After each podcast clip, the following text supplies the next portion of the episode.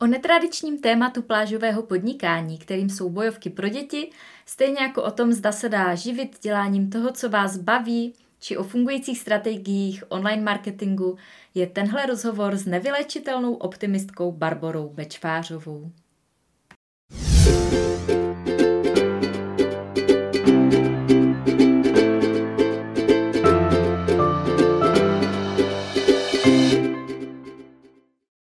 Krásný den, vítám vás u sledování dalšího dílu seriálu Plážovníci příběhy z praxe, seriálu, ve kterém se můžete seznámit s úspěšnými absolventy mého online kurzu Podnikání z pláže a poslechnout si jejich příběh, zkušenosti.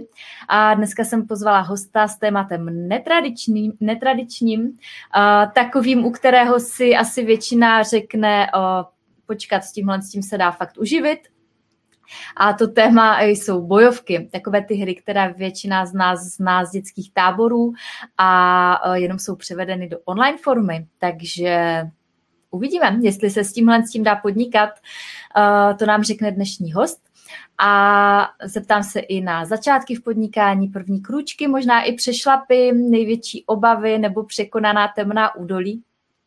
Takže se máte na co těšit. Opět to bude rozhovor plný inspirace pro ty z vás, kdo se zajímáte o online podnikání a cesty, jak najít téma svého podnikání a jak v podnikání uspět. Vždycky je fajn slyšet příběhy těch, kdo už po té cestě jdou a mají zkušenosti, které stojí za to sdílet. Zároveň je to pro vás prostor zamyslet se nad tím, jestli ten formát, který zrovna ten konkrétní host používá pro své online podnikání, je nějakým způsobem přenositelný i do vašeho oboru nebo tématu. Takže využijte tento čas nejenom k poslechu, ale taky k přemýšlení nad tím, jak obohatit to vaše vlastní online podnikání. No a než se pustíme do rozhovoru, tak se představím pro ty z vás, kdo mě třeba neznáte a na tenhle rozhovor jste narazili náhodou. Moje jméno je Stáňa Stiborová, jsem autorkou projektu Podnikání z pláže a stejnojmenné knihy a kurzu, ve kterém dávám lidem srozumitelné a funkční návody pro jejich online podnikání a zároveň je jemně vedu do hloubek jejich duše k objevení toho, kdo jsou, aby pak svými dary mohli obohacovat tento svět. Podnikání z pláže spočívá v tom, že máte nějaké zkušenosti, znalosti a ty vložíte do digitálního produktu, kterým nejčastěji bývá třeba e-book nebo online kurz, ale je i mnoho dalších forem digitálních produktů, jak se dozvíte třeba i dneska. A tenhle digitální produkt potom prodáváte pomocí nástrojů internetu, automatizovaně, nemusíte u toho být, váš web pracuje pro vás, vaše produkty se prodávají, i když jste třeba na té pláži nebo děláte cokoliv jiného. No a jak se svého podnikání z pláže zhostila žena, kterou jsem dneska pozvala, to se za chvíli dozvíme a já tímhle vítám v našem vysílání nevyléčitelnou optimistku Barboru Bečvářovou. Ahoj Stáni, děkuji za pozvání. Ahoj Báro, mohla bys prosím tě na začátek říct něco o sobě a představit se těm, kdo nás dneska poslouchají? Ano, moje jméno je Bára Bečvářová, já jsem, poslední roky mě hodně definuje to, že jsem maminka 3 dětí.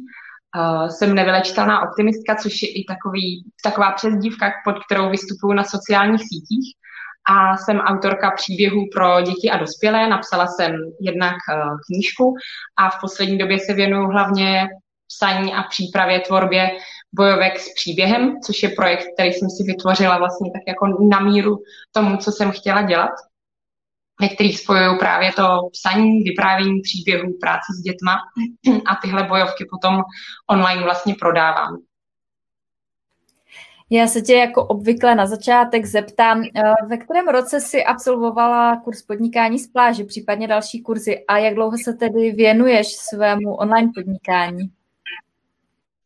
Já pokud si dobře vzpomínám, tak to bylo 2015, ten druhý běh, když to bylo vlastně ty dva po sobě, nebo 2016, nebo 2015 asi.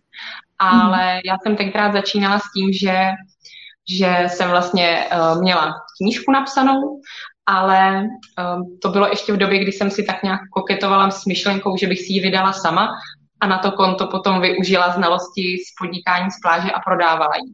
jenomže jsem na to nějakým způsobem neměla tak úplně odvahu a navíc jsem chtěla nějaké posvěcení zhora, že je to opravdu dobrá knížka, takže jsem si ji nechala vydat u nakladatelství a i když jsem potom vlastně k prodeji té knížky používala, i to, co jsem se v kurzu naučila, tak to pořád bylo spíš takový určitě nic k uživení, nic k vydělání, spíš jsem z toho měla dobrý pocit, že můžu na základě toho, že jsem měla čtenáře kolem blogu, který jsem několik let předtím psala, takže jim můžu tu knížku poslat já sama, můžu jim tam napsat věnování a podobně. A potom vlastně až časem se začalo krystalizovat dál něco dalšího a před 2 lety jsem vytvořila vlastně první bojovku, dračí bojovku a začala jsem s těmi bojovkami s příběhem a začala se rozjíždět to podnikání opravdu. Ty jsi vlastně už to zmínila, na rozdíl od mnoha jiných lidí, kteří vstupují do kurzu Podnikání z pláže, ty jsi nebyla úplně online začátečník. Jak jsi zmínila, měla už si blog, takže jak dlouho jsi třeba psala blog a s jakým záměrem možná, nebo proč vlastně jsi psala blog v době, kdy jsi ještě třeba neprodávala a kam tě to pak posunulo? Já jsem vlastně začala psát blog, když jsem byla doma na mateřských s dětma, tenkrát asi vzniklo docela dost takových těch mateřských blogů a začala jsem psát blog Nevylečitelná optimistka, který mi vlastně pomáhal se tak nějak jako seberealizovat v době, kdy jsem byla doma s dětma, dodělávala jsem si dálkově vysokou školu a chtěla jsem i nějaký jiný způsob ventilování sebe sama a to psaní pro mě bylo vždycky taková důležitá součást toho života, takže jsem to vlastně přetavila do toho blogu, kde jsem psala fejetony, takový historky z našeho života, úvahy a podobně a vlastně ten můj záměr nebyl původně vůbec podnikatelský, já jsem psala opravdu jenom proto, že mě to bavilo, že mi to dělalo dobře, že to byl způsob, jak se seberealizovat, kvůli kterému nemusím nikam daleko odcházet, není to nákladný, není to časově náročný a až postupem času vlastně se z toho vytvořilo něco mnohem víc. Mm-hmm. A jak ses potom dostala k tématu, kterému se věnuješ dneska? Jak se z autorky blogu nebo z mámy, která píše blog, stane autorka dětských bojovek? Kde jsi přišla na takové téma? To je totiž dost nezvyklé téma pro podnikání. Ano, já jsem vlastně po tom, co vyšla knížka, tak v ten samý rok my jsme společně s dalšími rodinami založili soukromou školu, základní školu, protože já jsem byla vlastně ve fázi, kdy jsem hledala školu pro svého nejstaršího syna, jenomže jsem nic nenašla, co by se mi líbilo, s čím bych souznila. A tak jsme se se skupinou rodičů dohodli a vytvořili jsme vlastně soukromou základní školu, kde já jsem začala fungovat jako průvodce dětí a vlastně 2 roky jsme tu školu společně s kamarádkou budovali, fakt jsme tam začínali úplně od začátku, měli jsme 6 prvňáčků, postupně nám naskakovali děti, vytvářeli jsme vzdělávací plán, prostě bylo tam toho spoustu a mě to nesmírně bavilo, ale na druhou stranu mě to potom začalo, když se začalo dít spoustu dalších věcí okolo, tak jsem vlastně došla do fáze, kdy jsem se cítila úplně vyhořela. Mě to bavilo moc s těma dětma, ale všechny ty náležitosti kolem, nehledě na to, že sama jsem pořád měla doma ty 3 svoje děti, z nichž nejmladšímu tenkrát byly 4, takže jsem se dostala vlastně do fáze, kdy jsem věděla, že už mi to nedělá takovou radost, když se cítím vyčerpaná, když přijdu domů ze školy a už bych si jenom zalezla a chtěla kolem sebe mít to ticho a ne se věnovat ještě těm 3 dětem.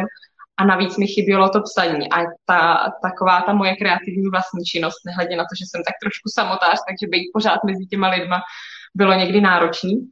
A tak jsem se rozhodla trošku jakoby ze školy stáhnout a vlastně nemít tam tolik tý zodpovědnosti, protože jsem se dostala fakt už potom do stavu, kdy už si se mnou zahrávala psychosomatika, kdy už fakt jsem na tom byla špatně i zdravotně.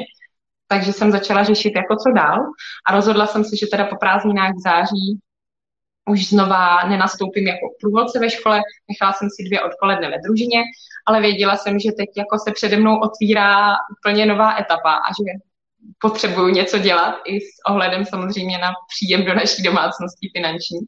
A začala jsem přemýšlet, jakým způsobem bych teda mohla zužitkovat jak ty svoje zkušenosti, tak to, že mám třeba ten blog, mám určitou komunitu lidí, která sleduje, co píšu, se kterou jsem nějakým způsobem v kontaktu. A přes ty prázdniny jsem vymyslela vlastně Já jsem vždycky vymýšlela pro děti různý bojovky. Já jsem odchovanec z letních táborů, měla jsem vždycky ráda takový ty letní táborové hry, ty celotáborové hry a honby za pokladem a podobně. Takže jsem to vždycky chystala vlastním dětem, psala jsem o tom na blogu a dostávali si ke mně zpětný vazby, jako to je skvělý, tohle já vůbec neumím vytvořit, na to já nemám hlavu, nechtěla bys napsat něco jako i pro nás, že bychom to taky použili. Takže to vlastně vzešlo z nějakého impulzu od mých čtenářů, když se tam párkrát objevil podobný komentář, tak jsem si říkala, tak dobře, tak to můžu zkusit. A já mám štěstí, že mám kolem sebe spoustu kreativních lidí. Můj druhý tatínek je grafik, malíř, ilustrátor a ten byl tak hodný, že se do toho se mnou pustil. Takže já jsem vlastně vytvořila tu první bojovku a bylo to v srpnu před 2 lety. My jsme tenkrát byli na dovolené ve Francii, kde jsme jeli s naší přestavěnou dodávkou.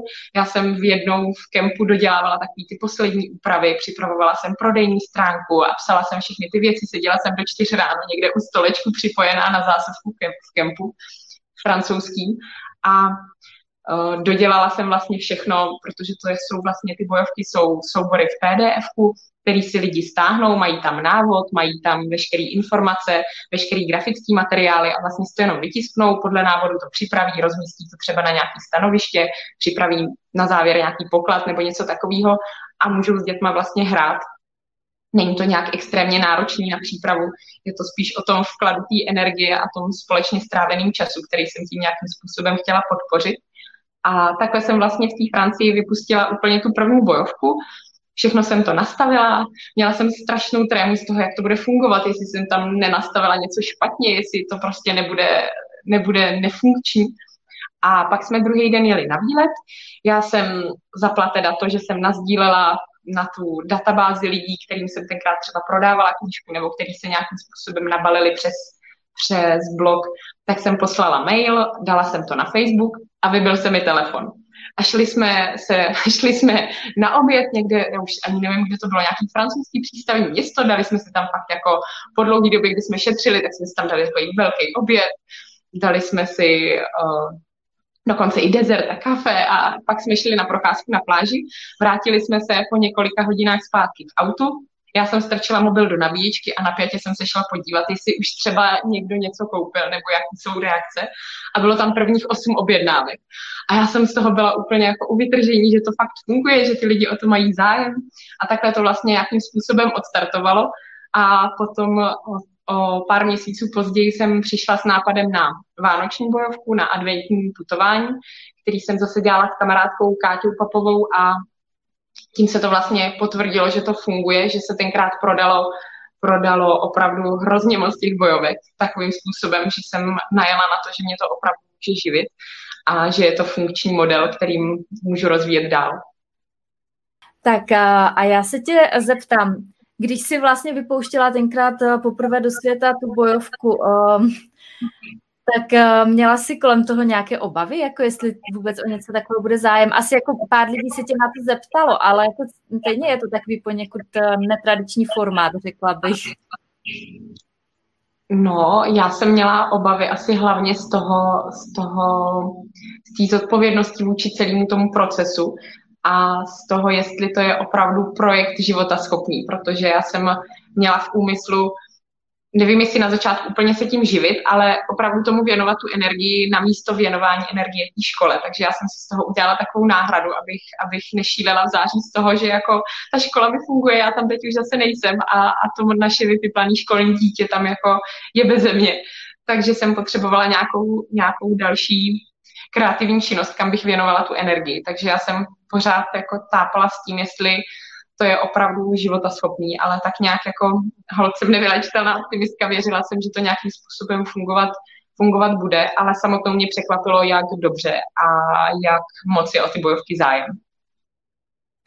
Tak já ti dám otázku, na kterou asi všichni teda čekají, ty už se to trošku nakousla.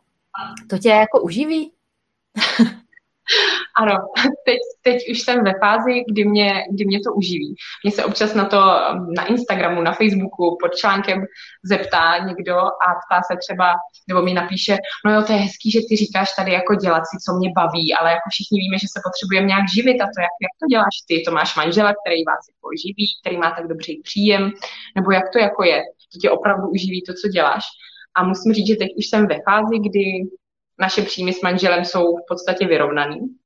A kdy on má samozřejmě klasický stálý příjem, pracuje ve firmě, která vyrábí čistý solární kolektory, takže o to je taky zájem, takže dobrý, ale já vlastně jsem na tom tak, že mi to hodně kolísá sezóně, takže teď jsem vlastně za ty 2 roky už trošku vypozorovala, jak to je, co tam je za tu sezónnost, že největší zájem je o bojovky třeba kolem těch Vánoc, protože to je vánoční bojovka, já vždycky dělám adventní bojovku, která se dá využít jako adventní kalendář, takže to nemusí být v pytlíčkách nastrkaný bonbonky, ale jsou tam každý den třeba zprávy nebo nějaký luštěnky, vždycky to provází nějaký příběh, teď loni byla třeba vánoční detektivka, únos Ježíška a děti museli vypátrat, kdo je únosce a zachránit Vánoce.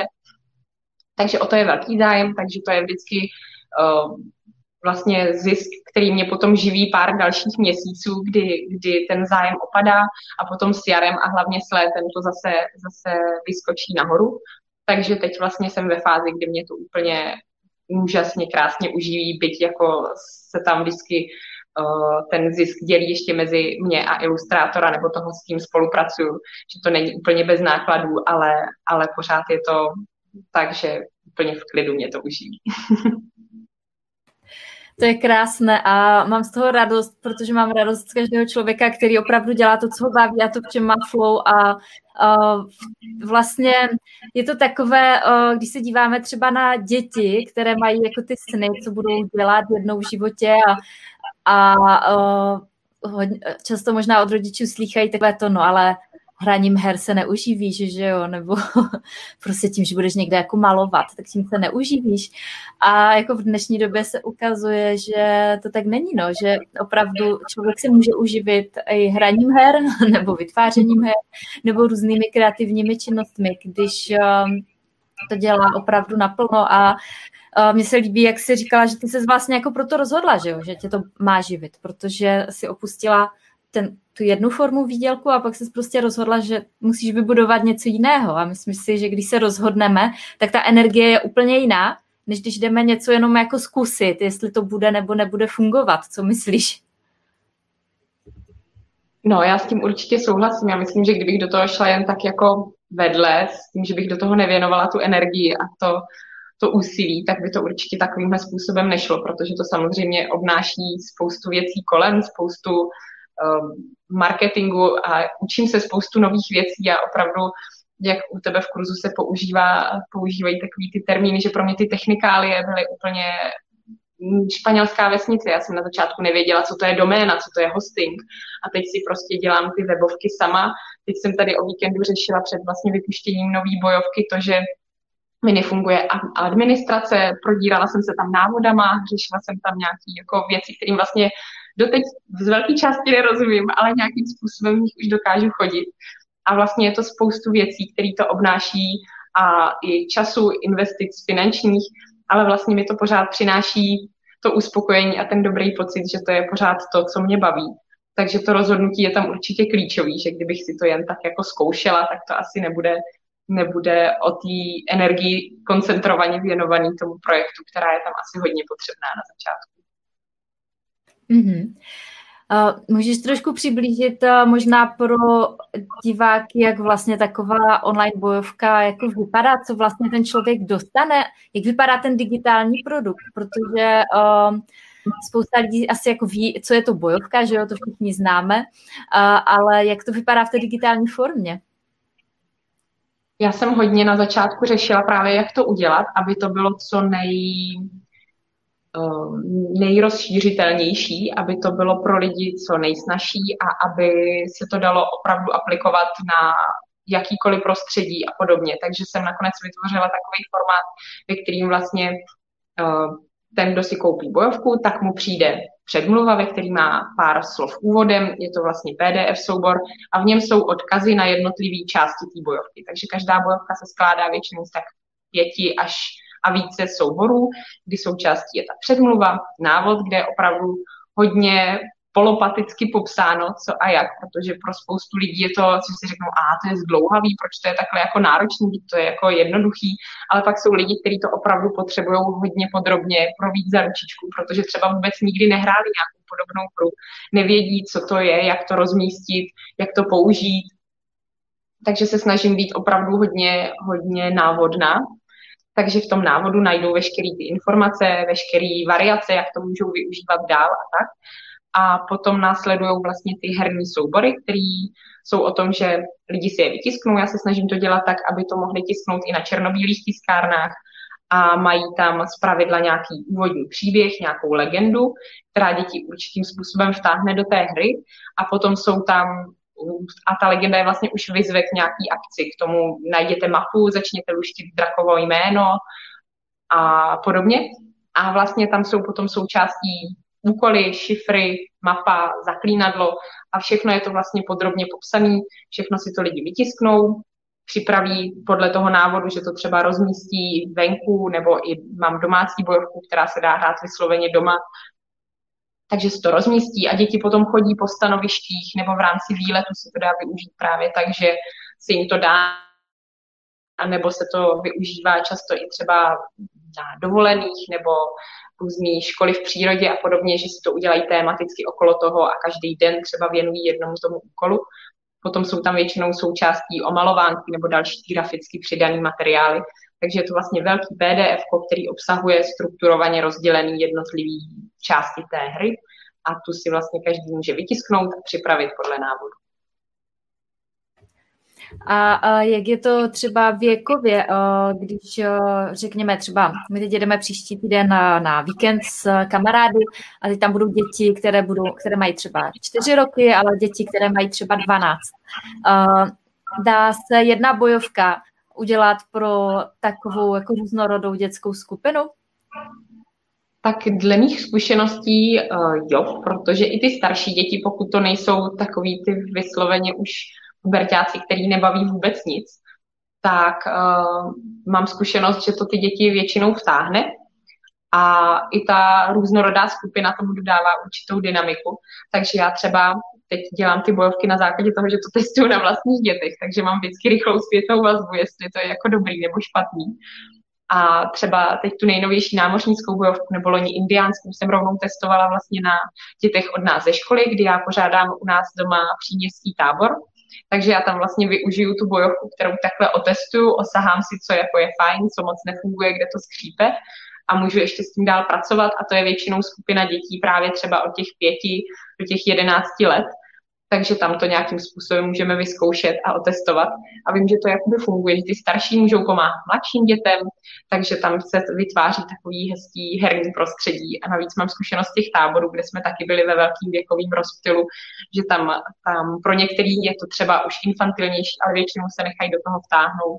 Ty mladší zase se nechávají táhnout těmi staršími a podobně. Mm. To je super. Já se těším, až si tvoji indiánskou bojovku příští týden zahraje. No? Chci se tě zeptat ještě na pár věcí k podnikání. Co považuješ za svoji nejsilnější online marketingovou stránku? Proč vlastně tě lidi sledují nebo proč myslíš, že právě od tebe nakupují? Mm-hmm. Tak já si myslím, že je to právě možná o tom vyprávění těch příběhů a o určité autenticitě, že já nemám ráda takovýto dělání se lepších, než jsme a předstírání, že všechno je pořád růžový, že já i když si teda říkám nevylečitelná optimistka, tak hodně sdílím i ty pády, i ty chvíle, kdy to není úplně ideální a je fakt, že to na to lidi často reagují nejvíc, protože s tím se nejsnáz stotožní, to je něco, co je pro ně věc, u který si řeknou, tak v tom nejsem sama, ona taky občas zařve na děti, nebo jí taky podělá, taky není prostě pořád vysmátá. Takže tohleto, že takovýto stotožnění a ta autenticita v tom projevu, plus ty příběhy a to sdílení i okolo, že to není jenom tady prostě jsem anonymní firma nebo anonymní člověk, který vytvořil bojovky a tady si je ode mě kupte, ale ty lidi, některý mě prostě sledují 8 let a teď mi píšou tyjo, tobě už jde ten nejmladší vylík do školy, já tě sleduju od chvíle, kdy jako ještě nebyl na světě, nebo já jsem ho rodila doma, tak on se teď ještě nedávno narodil doma a teď už prostě je z něj školák. Takže ty lidi se mnou ušli hodně, hodně dlouhou cestu. A i když se třeba teď nabalují noví, tak mám nesmírně dobrý pocit z toho, když mi napíšou právě nejen ohledně těch bojovek, ale že mě rádi sledují i z jiných důvodů, že se mnou nějakým způsobem souzní, že v něčem můžu inspirovat. Mně přijde skvělý, když to není právě pojatý jako vysloveně takový ten návod na život, ale je to spíš o té vzájemné inspiraci a právě ta inspirace skrze příběhy je něco, co funguje na mě a co já tím pádem nejradši provozuju směrem ven taky. Já jsem ráda, že jsi to zmínila, protože já tě sleduju a je to přesně ten důvod, proč tě sleduju, protože mě baví ta autenticita a to, jak velmi otevřeně povídáš o vašem rodinném životě, partnerském životě i sama o sobě. Myslím si, že pro člověka je to takové jako uklidňující právě vědět, že v tom není sám. A zároveň děláš to, co vlastně učím v kurzech, kdy, jako říkám, že příběh je to základní pojítko pro budování důvěry a vztahu s těmi čtenáři a fanoušky a lidé, kteří k nám mají důvěru a vztah, tak samozřejmě nakoupí mnohem raději než nějací cizí no-name lidé. Takže jsem ráda, že potvrzuješ, že to funguje. Ty jsi vlastně zmiňovala předtím svoji knihu, já ji tady mám taky, protože ty jsi mi ji jednou posílala někdy v době, kdy jsi ji vydala. A já jsem ji jako měla doma asi rok, nebo možná déle, a nečetla jsem ji. A pak jsem byla těhotná se Sofinkou a to těhotenství pro mě bylo takové jako ze začátku dost náročné, jakože... Jako fyzicky jsem se prostě cítila strašně špatně, což se pak jako přeneslo i do toho, že jsem se cítila dost špatně i psychicky. A v tu chvíli jsem šáhla po té knize. A ta kniha pro mě byla takový balzám jako na duši, když jsem jako četla příběh jiné ženy, která vlastně jako taky popisuje, že to není vždycky úplně tak sluníčkové a že jako v tom těhotenství můžeš cítit i věci, nebo myslet si věci, které bys třeba jako nahlas ani neřekla. A teďka jako to čteš, tak musím říct, že to pro mě bylo jako takový velký balzám na duši. A vlastně podobně je to pak s těmi tvými každodenními příspěvky. Takže za mě osobně, teďka ne z pohledu podnikatelského, ale i lidského, to děláš velmi dobře. Děkuju. No a já se vrátím ještě teda k online marketingu a online podnikání. Kromě příběhu, je něco, co děláš vyloženě cíleně, jako nějaké techniky online marketingu, které se ti osvědčují? Přiznám se, že já jsem v tomhletom takovej střelec, že nejsem někdo, kdo by měl vytvořený nějaký marketingový plán, takže u mě je to všechno spíš takový intuitivní plynutí, že neumím říct, jako dělejte tohle a bude se vám skvěle prodávat produkt, že to je fakt jenom o tom, že nějakým způsobem žiju, nějak to převádím do té virtuální podoby, sdílím i právě ty horší chvíle, to když jsou tady nějaký propady s dětma, když máme krizi s mužem, tak spíš v tu chvíli, kdy potom mám z toho nějaký východisko a do toho dělám ty bojovky a vlastně to potom posílám ven. Takže je to takový, jediný vlastně co, je taková jako cílená marketingová záležitost. Abych tady nemluvila zase jenom v takových konotacích toho, jako jo, super, žijte a bude se vám to samo prodávat, tak je facebooková reklama. Že já si platím facebookovou reklamu a díky ní mám spoustu lidí ke mně přijde zvnějšku, protože i když mám už jako úžasnou komunitu lidí kolem sebe a musím říct, že jsem za ní nesmírně vděčná, protože jsou to většinou lidi, kteří jsou na podobné vlně a panuje tam taková hrozně příjemná atmosféra bez nějakých jako vyhrocených komentářů, většinou i nějaký nesouhlasy vyjádřený velice slušně. Takže za to jsem nesmírně vděčná a děkuju svým sledujícím a komunitě lidí, která je vytvořená kolem toho blogu a podobně. Ale ta facebooková reklama je něco, co mi přináší hodně objednávek, bojovek z vnějšku. Takže to určitě jo. Ještě k tomu tvému tématu, nebo obecně k tématu podnikání. Máš nějakou radu pro začínající plážovníky, kteří si třeba nejsou úplně jistí tím svým tématem a třeba si říkají, zajímalo by to někoho, nebo není to blbost. Je něco, co by ze své pozice nebo ze své zkušenosti poradila? No, asi to prostě opravdu jako vyzkoušet, poslat do světa, protože tím, že člověk o tom bude jenom uvažovat, tak samozřejmě se mu ty otázky nezodpoví. A když se to vyzkouší být třeba na malým vzorku lidí, nebo fakt jako já chápu, že ne pro každého je příjemný právě prezentovat to tím způsobem toho psaní, ale přijde mi, že to je opravdu taková bezpečná zóna, kterou si může vyzkoušet každý bez velkých nákladů, zkusit opravdu ty témata posílat do světa tak, jak to učíš ty skrze blog a skrze dneska už to je vlastně i o těch sociálních sítích, že to nemusí být ani třeba zpočátku o tom blogu, ale opravdu stačí, pokud je to něco vizuálního, třeba ten Instagram nebo Facebook, že záleží na tom i na jakou sílí člověk skupinu. Ale ty sociální sítě jsou vlastně něco dneska už tak dostupného, že člověk se tam může nějakým způsobem prezentovat a může k sobě přitáhnout lidi se stejným zájmem a vůbec zjistit, jestli o to, co dělá, jak to dělá, je zájem. A ty lidi ho potom často můžou nasměrovat nějakým už dalším směrem, který by ho třeba ani nenapadl. Jako to u mě bylo s těma bojovkama, kde vlastně to bylo na to konto, že pod nějakým příspěvkem o tom, že připravuju pro děti takovou hru, mi někdo napsal, já bych něco taky takového chtěla. Mm-hmm.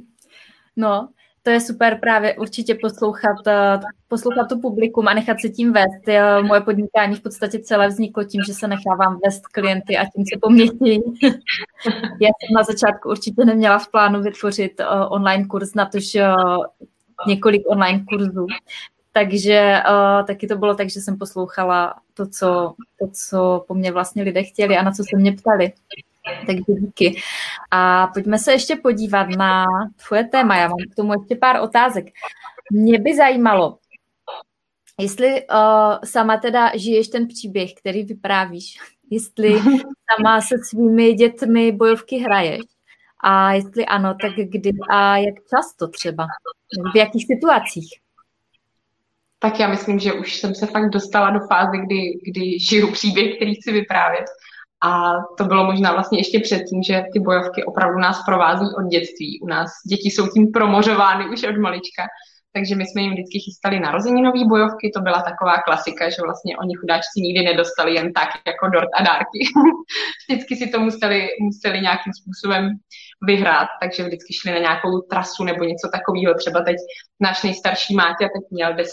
narozeniny, nebo teď bude se chvíli 11, ale měl 10. narozeniny a on je milovník vesmíru a technologií a všeho možného. Takže jemu jsme třeba na 10. narozeniny připravili bojovku, kdy jsme mu tajně dali do telefonu číslo manželovo pod názvem NASA. A celý den narozeninový, on se narodil na Silvestra, mu chodily zprávy od NASA a on musel luštit různý věci a pomáhat vlastně kosmonautům na vesmírní mezinárodní stanici, tam vyřešit nějaký technický problém a propojit se s Houstonem. A on z toho byl úplně nadšený a vlastně na konci dostal jako dárek vstupenky. Teď v Praze byla vlastně ta výstava Cosmos Discovery, takže dostal jakože kurýr mu posílá, poslední SMS-ka byla, že kurýr mu posílá tady vstupenky do schránky, takže si běžel do schránky vyzvednout a měl tam vlastně vstupenky pro sebe a pro nás s manželem, takže jsme si užili takový víkend jenom ve třech s tím nejstarším synem.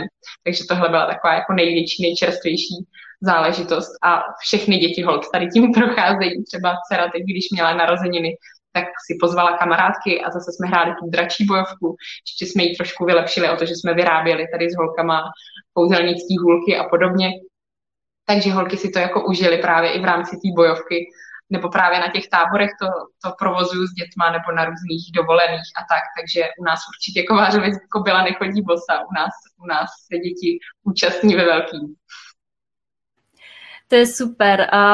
Moje starší děti strašně rády vymýšlí nějaké bojovky, ale zatím mají teda, řekněme, omezený repertoár nápadů. Nicméně letos na jaře vlastně vymýšleli takhle bojovku pro nejmladšího, nebo ne nejmladšího, pro mladšího bráchu. A měli jsme to takhle jako spojené s trasou, kde různě nebyly hry. A on se to samozřejmě jako do dneška pamatuje, takže kdykoliv jdeme tu trasu, tak jako připomíná, co kde dělala, co kde bylo a jako hodně silně to v něm zůstalo. A samozřejmě jsme se pobavili všichni. Je to určitě lepší, než jenom doma sedět a rozkrojit dort a jako hnuděně rozbalit dárky. Takže já Mně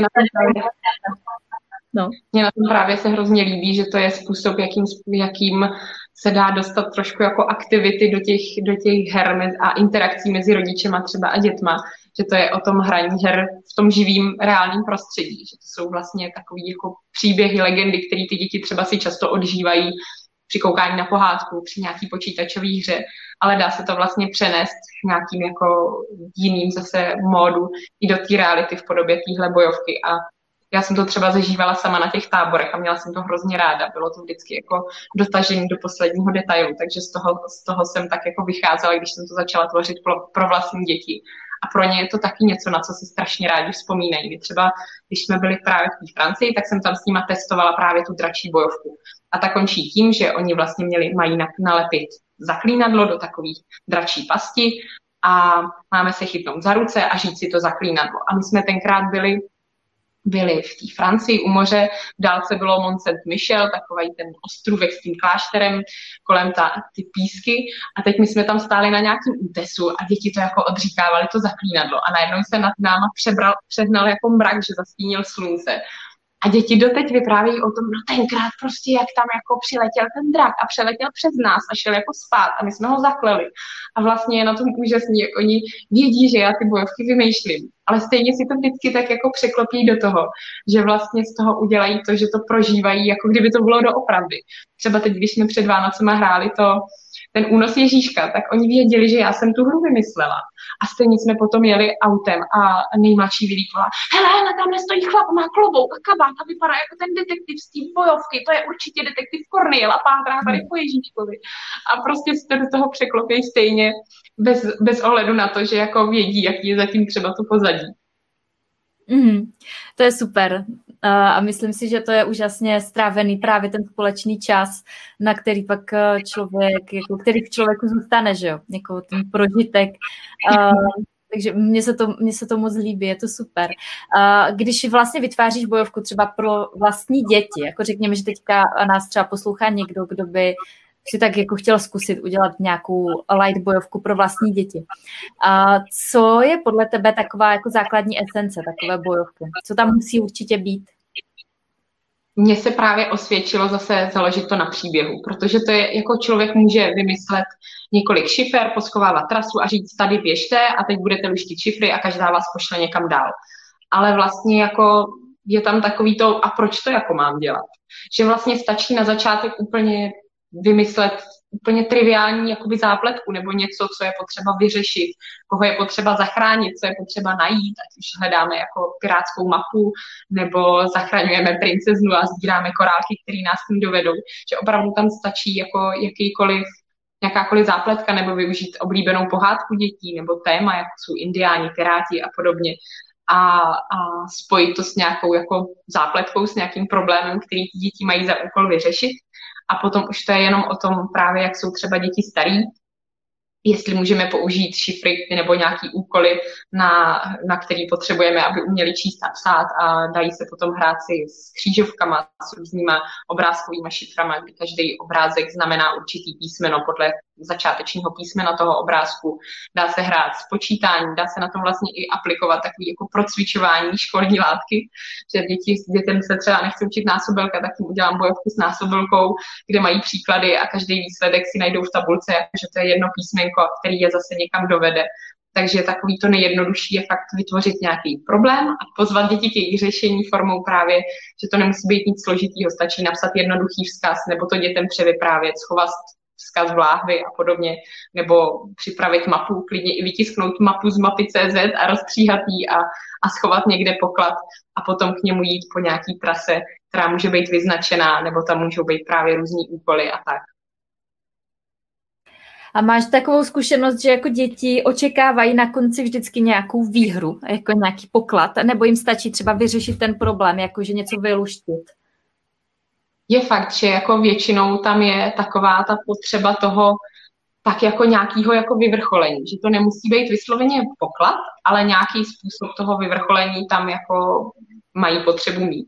Takže já třeba i v těch bojovkách mám, i pokud rodiče třeba nechtějí řešit nějaký poklady nebo tak, tak tam mám třeba v té dračí bojovce jsou řády spícího draka, takže každý dítě vlastně dostane řád za to, že pomohlo tomu království osvobodit se od toho draka, nebo teď v námořnické bojovce jsou diplomy za absolvování té dobrodružní výpravy na moři, takže vždycky tam je nějaký prvek takového toho zakončení, že to nemusí být opravdu a priori vysloveně nějaký jako drahý poklad nebo cokoliv, ale takový symbol toho, že to nějakým způsobem je ukončeno a že je oceněna třeba ta aktivita těch dětí. Mm-hmm. Mě teď ještě napadla taková otázka, jako když vytváříme takhle jako zábavu pro děti jako rodiče, tak je to samozřejmě i poměrně energeticky náročné. A řekněme třeba na cestách, ty jsi říkala, že často třeba používáš ty bojovky na cestách, tak jsou i fáze, kdy jako potřebuješ od těch dětí vypnout. Tak jak to by se daří vypnout od 3 dětí? No, tak teď v době koronakrize a podobně to bylo docela už náročné, že už ke konci jsem opravdu se jako, že ze začátku dobrý, všechno jsme si tak jako užívali a zase nejsem člověk, který by potřeboval tolik té společnosti kolem, ale já si chodím nejčastěji, když právě potřebuju tohle akutní vypnutí, tak chodím sama na procházky. Děti už jsou starší, nejmladšímu je teď 6, takže já prostě klidně nechám samotný doma, instruuji je co a jak a jdu si prostě na hodinu tady někde u nás se projít do lesa a podobně. Takže tohle je takový velká spása pro mě od té doby, co děti jsou větší. A i když máme báječní babičky, tak jsou všechny ještě pracující, takže toho hlídání je opravdu pomálu. Takže si vážím každý takový únikový chvilky. Takže pro mě jsou to určitě ty procházky a takový ty ukradený chviličky přes den, kdy se zavřu do pokoje s knížkou nebo si vlezu večer do vany a tak. A víš to už předem, že potřebuješ ten čas pro sebe, nebo se ti stává, že se dostaneš do takovéto fáze totálního mateřského přetížení, kdy už tě všichni lezou na nervy a pak ti teprve dojde, že vlastně potřebuješ čas pro sebe? No, určitě k tomu ještě někdy dochází právě ve chvíli, kdy není úplně možný od toho utíct. Hlavně v období před menstruací. Ale to už děti se docela naučili, že jako maminka už je zase jako nášlapná mina, budeme si dávat víc pozor, že já jsem v tomhle poměrně otevřená vůči dětem, protože se mi to osvědčilo, že je varuju dopředu, že je období, kdy opravdu nemám takovou trpělivost a opravdu to nebudu říkat 10krát, když se na něčem domluvíme. Ale už se mi daří opravdu i tu prevenci zařadit a chodit na ty procházky i ve chvíli, kdy jako to není o té nutné potřebě, ale spíš jenom o tom, že mám chuť strávit tu chvilku se sebou. Takže už to není tak častý jev, že bych se dostala pak do takových těch kleští toho, že potřebuju utíct a nemůžu. Mm-hmm. Díky za sdílení, Báro. Řekla bych, že jsme to probrali, to tvoje téma docela hezky ze všech stran a naše vysílání už se pomalu chýlí ke konci. Báro, než skončíme, je ještě něco, co bys chtěla dodat, než se rozloučíme? Možná, když už to je o tom podnikání, tak opravdu být v té své autenticitě, nehrát si úplně na to, v čem se necítíme dobře a jít jenom po těch strategií, třeba i v rámci toho podnikání, který učíš ty, nebo který se dají vyzjistit a naučit, je opravdu strašně moc. A člověk nemusí dělat všechno, aby mu to fungovalo, ale opravdu si najít to, v čemu je dobře a v čem se cítí příjemně a nemusí tam jít přes nějaký jako... Samozřejmě je to hodně o tom vykračování z té komfortní zóny, ale jsou věci, které můžou člověku být přímo proti srsti a nebo se v nich jenom třeba necítí, tak jako opravdu si tam najít tu svoji vlastní cestu, že mně se to osvědčilo, že nemusím následovat krok za krokem něčí návody, ať už kohokoliv, ale je to fakt o tom vyšlapání z té vlastní cestičky a důvěry sama v sebe a v to, že samozřejmě, když věříme tomu produktu nebo to, co nabízíme, tak potom se s tím dá nějakým způsobem pracovat. Tak je to o té autenticitě. Takže buďte autentičtí a věřte si. Báro, děkuju. Dneska jsme si povídali o tom, jaká byla cesta k plážovému podnikání našeho hosta Báry Bečvářové, kterou najdete na Facebooku i Instagramu jako nevylečitelnou optimistku.